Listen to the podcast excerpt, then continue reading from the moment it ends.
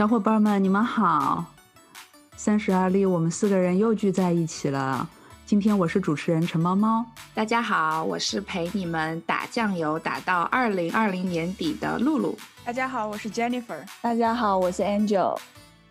同学们，你们觉不觉得好像整个二零二零年都是同一群人或者一个人？在同一个地方做同一件事情，这一年就像从来没有开始过，但是我们又好想它又结束呀。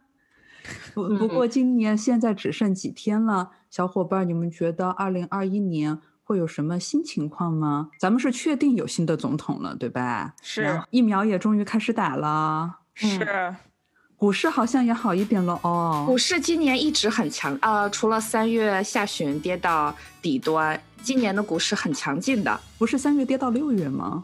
三月就开始，三月跌到谷底，然后就开始上涨。今年的，呃，SP 五百上涨了，到目前为止涨了百分之十四点八一，表现非常强劲。我是不是听到小钱钱叮当叮当的声音了？哦，买 Zoom 买晚了，小钱钱没守住，所以听起来这个。咱们新年翻篇了以后，好像是不是会变得更好一点呢？也许这样吧，我们今天来那个预测一下吧。我们觉得新的一年会有会不会有点什么新发展？然后你希望你觉得会有什么新发展，还是你觉得有什么大倒退？要不然我们从疫苗讲起来。你们会打吗？现在不会。你在等什么？有什么考虑？因为疫苗通常的周期是很长的，从开发到上市的周期是很长的。但是现在在这么短的时间内，他把疫苗啊，我我很担心它的副作用，或者有有有会不会有一些潜在的风险。当然，我不是专门的专业的医生，专业医生的家属来先普及一下疫苗知识啊。好，那个疫苗是一期、二期疫苗是安全性测试，是动物测试。嗯然后那个到三期就是进入嗯临床，就是有没有效的测试，所以安全性它已经在一期二期早就做完了，嗯，三期就是有效，嗯，然后我们就开打了，所以是干的这个活儿，嗯，这个疫苗一定是安全的。然后美国的嗯副总统已经打过了，大总统没打，大总统没打，大总统说他要白宫医疗团队。推荐他打，他才打。他已经产产生那个抗体了。他之前接受的那个鸡尾酒疗法对他产生了很好的作用，所以他是从一个医疗的角度来说，他可以不用打。CDC 的福奇主任说，嗯，他也会尽快为了表达他对疫苗的信心，他也会尽快打。美国的嗯，就是医疗的主管官员也已经打过了。嗯嗯，我男朋友上个星期也已经打过了。哇哦耶！其实其实这是很好。打过第一针，一共要打打两针。要打两针，对。第二针是三周以后。嗯，辉瑞的疫苗，它的它有一点，嗯，比流感疫苗强一点的副作，嗯，不是副作用，反应嘛。朋友的反应就是胳膊酸。哦，嗯，这个这个对，跟保命比起来，酸就酸吧。呃，作为哦，所以作为这个医护人员的家属，给我们普及了一下。那如果现在能打的话，你是会选择打的，是吗？对，不是因为咱们得回学校上课呀。嗯，就我们是暴露在一个很大的人群面前的。那出于这种情况考虑，出于工作考虑，那必须要打喽。哦，你男朋友打的是辉瑞吗？现在只有辉瑞，Moderna 的，Moderna 的今天才过了 FDA 的批准呢。今天才批准，对，就是呃，今年这个就真真说，今年这个疫苗研制出来特别快哈，就以往疫苗可能从一期到最后要平均两到四年，是不是？今年这几个月就出来了，因为第一个今年也有科技创新，因为今年第一个是因为第三期实验，它要做随随机双盲实验。它需要有那么大的样本来做，别的别的疫苗它不见得有这么大的样本。第二，你做出来了随机双盲测试，送到食品药监局那边走程序也要走很长的时间呀，你得排队走程序呀。那现在他们不用排队，他们他们的那个材料过去，然后专家评估，然后就可以过了。明白了，就在流程上面也减减少了时间。还有就是说到安全性哈，今年这个也是我觉得。这个是二零二零年，或者说就是随着科技进步给我们带来的福利。呃，今年的疫苗在科技上，呃，医疗科技上也有创新。它跟传统的病毒是不太一样的。传统的病毒基本上的原理就是给你打一点病毒进去，让你的身体开始就开始战斗，然后将来有更大的战斗的时候，你的身体已经有抗体了。今年它的它的科学基础是 mRNA。啊，它是其实是模拟了一个战场，让你的身体产生了抗原，是模拟的战场。所以，相对于传统的疫苗来说，今年的疫苗是要安全的多的。是的，是的。所以，露露，你会打吗？我会打。到那个福奇博士也说，到了明年五六月，可能美国就实现群体免疫了。那那个。那可能他说到了秋季以后，感染率才会有实质性的降低，我们的生活才可能开始恢复正常。所以大概看起来，明年五六月可能我们的经济会恢复一点了。你们对经济有信心吗？我也是采取保留。为什么呢？那个高盛，高盛，嗯，我最近看一篇文章啊，高盛银行的那个经济预测，说明年美国的 GDP 增长有百分之五呢。嗯，哇，我是因为今年降的，是因为今年负增长了，明年反弹吗？那个，嗯，就是觉得，嗯，随着群体免疫的开始，然后就。嗯，这个病毒的消退可能开始会有一点儿触底，然后就然后就会反弹，对，然后就会触底反弹。我我理解的意思是这样。那么在产业中的各位，你们是什么感觉呢？你们你们相信高深的这个预测吗？我觉得今年的经济非常奇怪，到了现在到现在为止，我还没有搞清楚。就一方面失业率那么高，从从疫情发展到现在。前后有两千万人失业了，有一千万人又找到了工作，但是还有一千万人处于失业之中。然后现在这个冬天的情况，虽然疫苗开始打了，但是形势还是非常严峻，严峻。每天的，呃，住院率还有死亡率都在破新高。所以这个一方从失业率来看，经济是非常糟糕的，但是股市又很强劲，嗯。我我就不好说，就就是对于现在的经济状况，我都把握不住，所以也许小伙伴们可以从自己的行业读商学院的说一下。我先说几个我自己的观察，啊，我先我认为现在到二零二零年末了，我认为二零二一年初我们会持平的差不多，而且我没有，啊，我我不认为我们会那么乐观，会那么的快，因为其实整体不不是我们公司，我先从大大环境来讲。大环境是需要时间，需要时间去爬起来的，所以不可能立刻就是，呃，第一季度我们就立刻回来，第二季度我们就立刻回来，这个真的是需要时间。包括我们自己公司领导者，就是都有发 email 出来说，我们可能需要几年，我们才能恢复到去年的那个程度。所以，但是公司不明讲是多少年，所以我们整个就是我们公司自己是在。就卖灯泡这个领域，嗯，那我们公司很大的收入来源是那些政府计划呀、城市改造计划，就是都是那些专案计划。但是呢，因为疫情嘛，那全部的都停摆。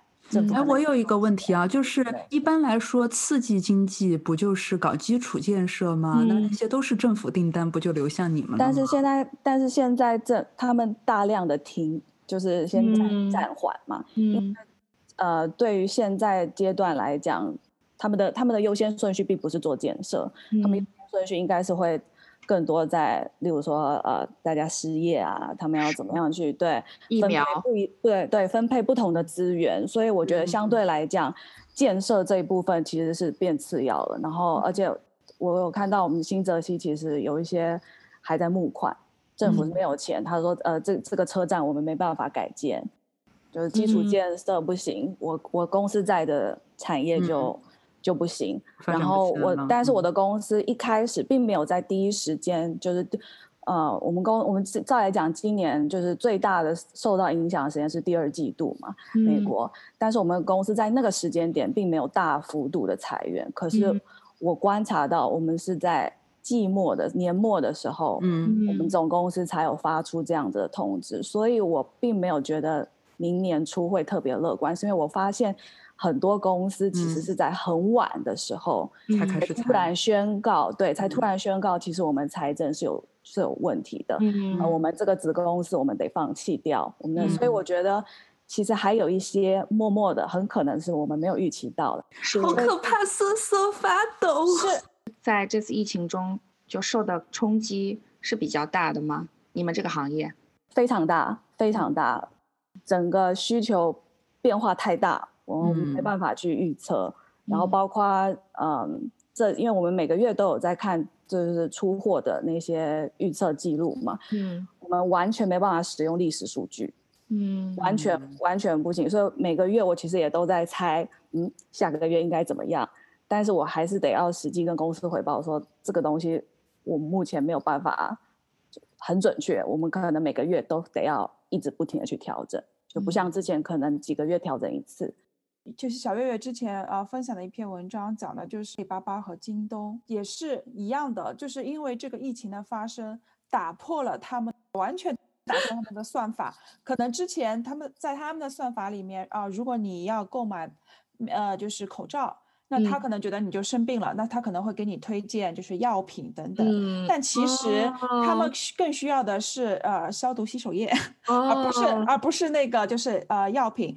因为双十一，所以他们更改了他们的的这个就是整个的呃不能说整个，就更改了他们的这个 AI 的这个算法，然后不再说是根据去年的一个销售的一个记录，因为根据去年的你你今年你这个完全没有办法预测。同意同意。所以他。他们只能他们把。把这个预测的，就是呃，就是历史数据预测的这个基准点，就改到了，可能是根据前几周、前几个月的这么一个，前几个月，没有办法根据去年同期进行预测。好有意思呀！对我每个我每个月都要去做微调，而且我一定就是我每个月都得看上一个月，因为上一个月可能是最接近的状况，就不能参考历史数据。我就是我就是手放在那个上面的人，我没有我们公司没有太。厉害的 AI 那些演算法，这是第一点。然后第二点，我想补充就是你刚才说到了，就是当时公司，嗯，在疫情期间并没有裁员，只是一直到了年末的时候开始裁员。其实我就是你刚刚提到了一个滞后性，最一开始最受冲击的行业其实是那些酒店啊、啊旅游、啊航空等等。然后啊那些产业是最先受到冲击的。然后之后的话，其实是啊，因为我之前的公司是我们是靠广告收入嘛，然后广告广告行业也受到了很大的影响，因为那些客户啊，大家全部都缩减预算，然后所以广告行业也受到影响，所以它我觉得它这个就是一步步，然后你说到基础呃基础呃叫什么基础基础设施建设，对对对，然后可能又是因为因为政府没钱了，政府收不到税。了，然后就是慢慢慢慢影响它，就是可能不是整个。呃，一下子作用全部显现出来，所以它是一个个个，它会有一种滞后效应。所以我我我自己整体上的话，我对传统行业只能就是说，呃，至少二零一二零二一年初的这个经济状况，我也是。持观察态度，我并没有很乐观。但是我想说的是，因为我的行业比较特殊，因为我自己的公司，比如说我自己的公司，我们是做那个区块链这一块的。然后你像现在那个比特币已经疯涨，疯涨到又疯涨到两万块钱以上。然后当然很多人就会有疑问，现因为二零一七年的时候，比特币也疯涨了一段时间，之后的话又迅速的下降。那大家就会有疑问说，那这一次的是不是呃又是会跟二零一七年的一样是一个泡沫？对，然后但是我看的是，就我我就根据我自己的观察，根据我自己的那个啊，还有行业内的人的一些啊接触下来，大家就觉得，嗯，可能可能我不知道这个两万多块钱的这个比特币的价格能够维持多久，但是这一次绝对是比这次肯定比二零一七年要成熟很多，因为这一次是有很多的机构投资者开始加入。对，还有国家也有在支持。听你这样说，就是现在比特币它的那个增值是到达了一个新的新的高的平台。然后对你来对你来说，你觉得它会一往无前的，然后继续蓬勃发展下去，对吗？那所以现在大家可以入市了，可以啊，或者说，或者说他，我我不知道他是一直保持这么一个态势，还是说他可可能后面会再降一些，嗯，就有有可能他可能会后面会再降一些，但是我相信它的大的发展绝对是，嗯，对，是是只会是更更蓬勃发展的，因为就是我有我我完全不懂啊，所以我很好奇，就是刚才大家都提到有国家加入了。这个市场，然后有更多的大型大型机构也加入了这个市场。就是 Jennifer，为什么就在此时此刻，那个大家都看好这个市场了呢？好问题，好问题。因为在我的理解看来，就是我我对传统的经济并不看好，所以大家想要找到找到一个替代替代另外一个可以投资的新新的投资品种。哎，我给你们讲啊。明天冬至日不，后天冬至日，土星和木星合相。来了来了。刚才我不打算讲这个的，就是因为 Jennifer 讲这个。嗯。土星和木星合相，这意味着什么？意味着土星和木星正是从土象星座，就是像我们这样一成不变的金牛处女座，就过去两百年他们都在金牛处女座转，现在他们转入了风象星座。Oh my god！意意思是说我的时代要到来了，都跟我无关，就是说经济要转型嘛。对对对，我我来给大家一点信心哈。我一直不太懂比特币，然后也一直在观望，我没有投比特币。但是有一个新闻是，就政府行为哈，瑞士的加密比特币股啊。啊，Crypto Valley 从二零二一年开始，公民进行交税的时候，可以用瑞士法郎交税，也可以选择用以太币或者比特币交税。哇哦！然后最高是可以交到十万瑞士法郎，所以这个是政府行为。如果比特币大家一直很担心的就是它没有政府，它没有一个机构来背书。那现在如果有政府来背书的话，它的可靠性就就是。增强了很多，增强了。那那个 Jennifer 就是露露讲的这个新闻，就他在瑞士嘛，对我来说很远。但是这个生活意味着什么？这个很，其实很很多，呃，就不，其实瑞士不是第一个，这个很多国家早就已经那个政府介入这个比特币市场了。即即便是在美国那个 Ohio 俄亥俄州，早就几年前就已经颁布了法律，可能是在呃在对于公司来说，它交税的话，它是可以通过呃虚拟货币来交税的。这个其实早在几年前就有了，几年前就已经有了。随之带来的问题就是，可能它的监管也会越来越严格。呃，所以这个区块链和比特币对我们这些凡夫俗子来说，到底意味着什么？Jennifer？呃，我是这么想的，就是我为什么这么 into 这个区块链的话，因为我是，我是我其实是相信这个区块链背后的这个 philosophy 的，是这个，它的这个 philosophy 的话，其实是一个去中心化，叫去中心化。就是你我们现在的这个货币交易的话，你都是要通过银行嘛，对吧？对。你通过银银行通过一个第三方的机构去来进行交易，但是的话，其实比特币的话，它是可以啊叫 peer to peer，就是啊点对人，对，点就点对点之间，我可以直接进行交易，因为这个对我们凡夫俗子来说有什么好处呢？嗯。在美国，可能我们感受到的这个就是啊，就是好处没有那么多。但是你把你自己想象在呃非洲或者在其他的一些国家，他们的银行系统并没有那么的发达，嗯，对吧？然后可能而且呃，就是政府会做出很多的一些，比如说一些啊不是那么明智的决定，或者呃货币大幅的贬值，就他们的银行不那么靠谱。呃，对。体系没有那么的完善，然后有其实有很多很多的人，就我们美在美国嘛，就就很多人，就我们一个人都可能有几个银行账户，对吧？但是在可能在其他的一些国家，他们自己可能连银行账户都没有。嗯。你知道吗？所以就是，所以他们人与人之间的交易是其实是很困难的。而且另外一方面就是，就像我说的，政府可能会做一些这个决定，并不是并不是那么明智的决定，就让决定让呃货币大幅贬值。那其实最终受损害的其实就是我们呃普通老百姓。对。那比特币的就是说呃产生的话，它是可以我直接进行交易，我人与人之间直直接进行交易，我不需要通过你第三方的这个。啊，这个银行系统的交易，嗯所以这个其实是大大促进了啊，就是说这个这个人与人之间的交易，还有一个就是跨境的交易。我们现在跨境的交易，你都通过银行，银行其实是收取高额的手续费的。嗯，但是我如果通过呃比特币的话，呃，我的这个手续费就会大大的降低，其实是促进你的这个效率。对，所以就是对真正来说，就比特币背后所代表的去中心化的这种经济经济模式，是符合了在二十一世纪。然后，嗯，第一个是跨国，第二个是更加个人化，有更多的比如说小的小业者、小小资本这样的参与的经经济行为的一种方式。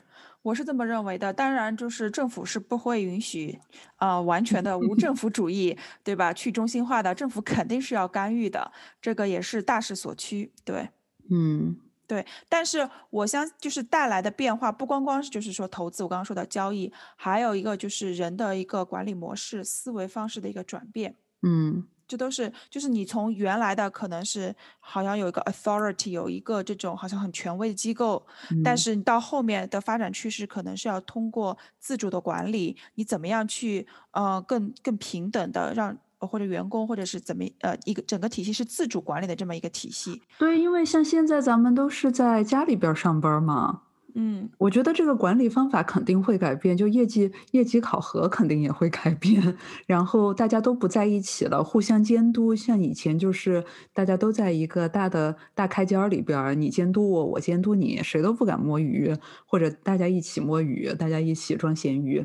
但现在大家都是在家了，然后怎么保证同样的生产效率？怎么保证那个同样的？以前的传统的方式肯定是。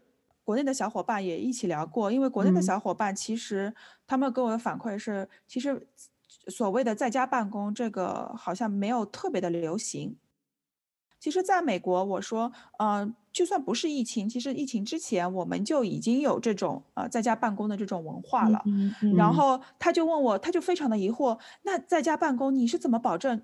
呃，怎么样？就是管理层怎么样保证你工作的完成呢？我说，因为在这边的话，就是我每个人的，我其实是每个人负责不同的项目，嗯，然后呃，我这个每个项目的话，我肯定每个都有截止日期，对吧？那我的时间上可以自由调。自由比较自由，我可能不一定是要每分钟每秒钟我都要在那儿办公，我可能比较自由的，比如说我选择晚上办公或者是早晨办公，但是我只要在截止日期日期之前，把活完，把我这个项目可以啊，就是按时的完成，这样就可以了。所以就是说，在这个管理模式上面，你可以看得到。疫情之后的话，肯定是更多的公司选择这种，呃，就在家办远程办公。那你的这管理模式也要相对发生变化。与其就是说每天让人打卡，对吧？不如就是说，呃，选择更灵活，对，按项目更灵活的这么一个方式。对，然后还有需要你去，我觉得是需要你去，嗯，怎么说，更更相信你的员工。对，就。这个之间的这个信任，其实是也是一个很大的挑战。对啊，别说公司了，我觉得学校的管理也是啊。美国孩子上网课和中国孩子上网课，老师怎么跟孩子沟通、管理，家长的参与度也是完全不同的。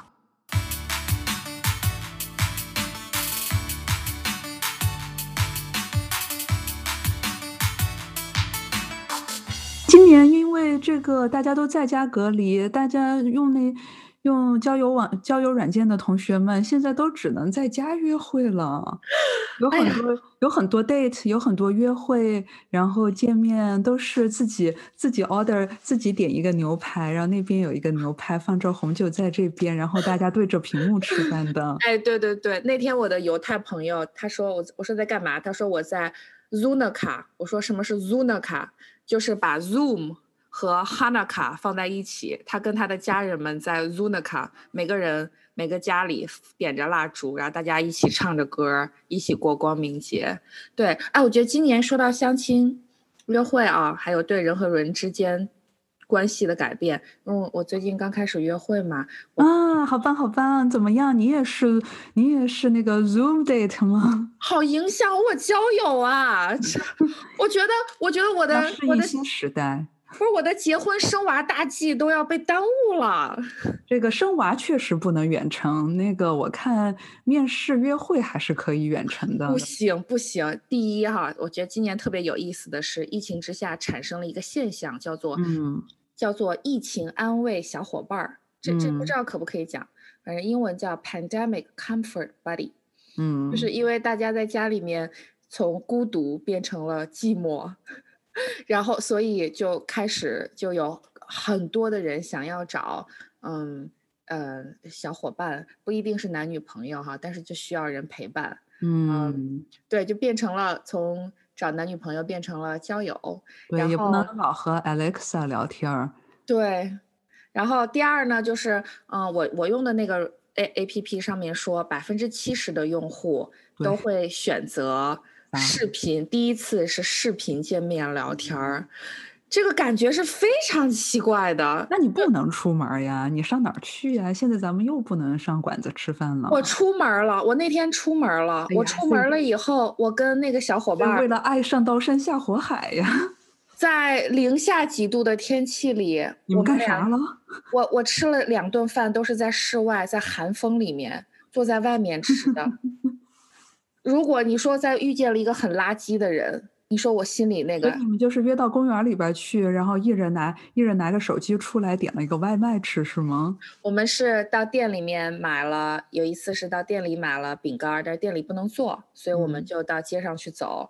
然后嗯现在都是纽约是室外就餐嘛，又不能室嗯内就餐了，那外面可是哇凉哇凉的，我们就在哇凉哇凉的零下几度的天气里面。喝着喝着热巧克力，吃个饼干儿，那个嗯真的是需要毅力的。这这个这个？嗯嗯，浪漫不浪漫？嗯嗯，有浪漫的部分。见到人了是很开心，就是你知道他是活人，啊嗯，嗯，见到活人了，那个感觉是很亲切的。然后呢？我听说这好像是嗯奔着相亲目的去的那个吃饼干儿是吧？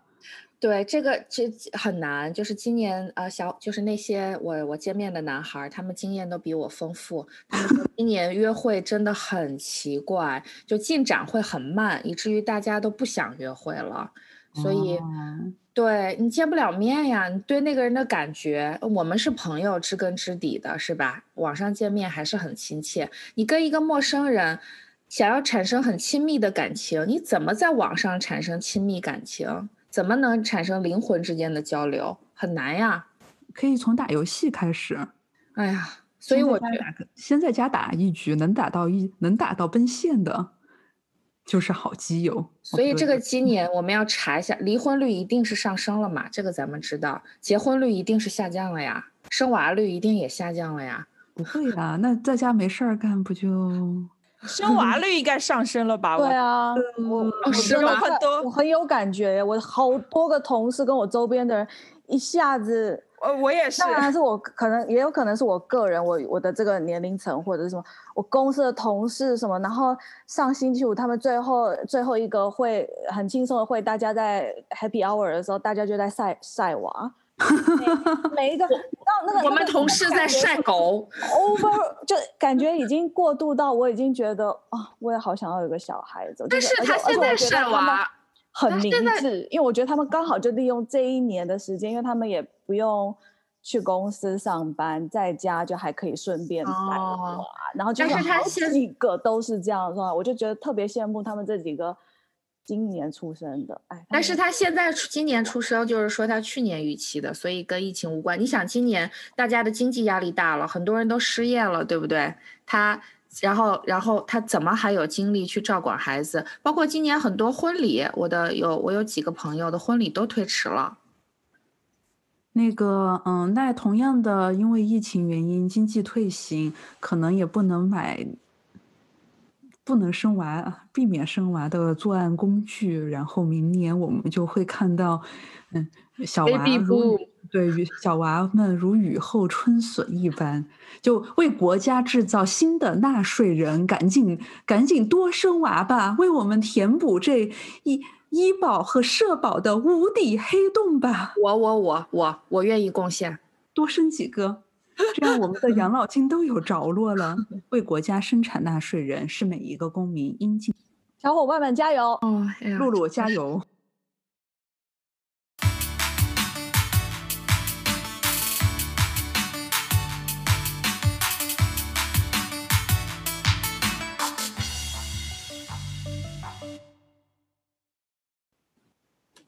好，同学们，那那个最后我们来一句话总结一下吧。你对二零二一年有什么嗯期待？你觉得二零二一年会变成啥样？我觉得我觉得你们都讲的蛮好的。然后我也觉得就是不管怎么样，二零二零就是我们大家一起经历了这一些，就这一年是已经发生存在的，所以这一年也给了我们很多反思。所以我觉得我是觉得。呃，大家可能身处在不同的行业，或者是可能自己都会反思，就是除了行业上的状态外，自己也会反思自己是不是生活上就是会带来一些改变。虽然我们人就是他强迫了我们改变我们生活方式，可是我还是觉得人蛮厉害的，我们还是适应下来，我们会有一个新的适应方式，然后我们有新的反思，然后决定一个新的生活状态，然后跟新的态度。我我觉得期待就疫情对我们带来的这些短期的影响，有一些我觉得是会继续发生的。比如说戴口罩啊，我的美国同事还有朋友现在都说，哎，戴口罩还就是个好主意呀。你看我我的脸都挺干，都现在不太干燥了。然后戴口罩呢，我发现对于这个防止病毒传播，哪怕是流感都有帮助。为什么我们不早点戴呢？不就是？对，然后我就说，对啊，我们亚洲早就戴了。我是小孩的时候，每天戴着口罩，冬天去上学呢。然后，所以我很期待看一看，明年全球疫情控制下来了，二零二一年的美国同志们还会不会在冬天戴口罩？这会不会变成一个就大家就是会做的文化的一部分？对。然后我很期待看到的是，呃，就是在家办公 （work from home），还有在家就是远程教学。明年继续发展的前景，因为我觉得他们也对他们会是这个疫情留给我们的一个遗产，对，他会在这里留下来。另外，我很期待看到的就是明年纽约，哎，你们想想，小伙伴，以前纽约跟欧洲不一样，他我们在外面吃饭，夏天也是不太多的，但是今年呢，呃，为了促进这个餐饮行业，所以纽约市政府。嗯，开展了这个 Open Streets、Open Restaurants 的这个活动哈，就是把桌椅都搬到外面来了啊，让饭馆还能继续经营。现在纽约有上千家的饭馆都参与了这个项目，而且政府已经说了，这个项目呢会一直保留下来的。所以你想，明年到了春天、夏天，疫情控制下来了，满街饭馆的那个盛景，交通得多糟糕呀！本来这如果想要成为未来城市的话，就是应该以行人来居为中心的，因为这是我们全人类共同经历的一场灾难。就是无论是身处于哪个国家、哪个地区，我希望的是大家都会从心底上都会生出，就是会有一些对全人类的一些呃同情心，或者是一些同理心。嗯，说的很好。对人类心理的话，我的预测就是因为我在 Audible 也挑了很多的书，然后我有看到很多人真的是有很多的，呃，对，然后他们的留言都会说到啊，他们失去了他们爱的人，所以在就是说，呃，我有看到最近，比如说一些心理学的，我我我觉得我从你们身上也看到了这一点，我从大环境上也看到，就大家对于精神和心智的关怀，还有一些去物质化，嗯。比如说，如果从大的方面来看，像明年二月份韩国的呃光州双年展，他们的主题就是心智的提升、精神的调谐。我觉得就是人类社会还没有到最后。但是我觉得刚才真真刚才真真谢谢，我刚才真真讲的去中心化，我觉得很有意思。就我一直都一直就你看，就封建社会走向那个没落的时候，然后我们就嗯有新的经济，就产生了新的生活哲学，资本主义发展了，然后就一一直到现在，整个资本主义的思想，然后政府的管理方式，对国家的定义，还有小家庭的发展。就从大家庭变成小家庭，这个都是在那一刻，因为经济的转型所产生的。然后上次那个零八年经济危机，然后占领华尔街，我就觉得这个很绝望嘛。就占领华尔街，你是不能够改变这个世界的，这个只是表达愤怒。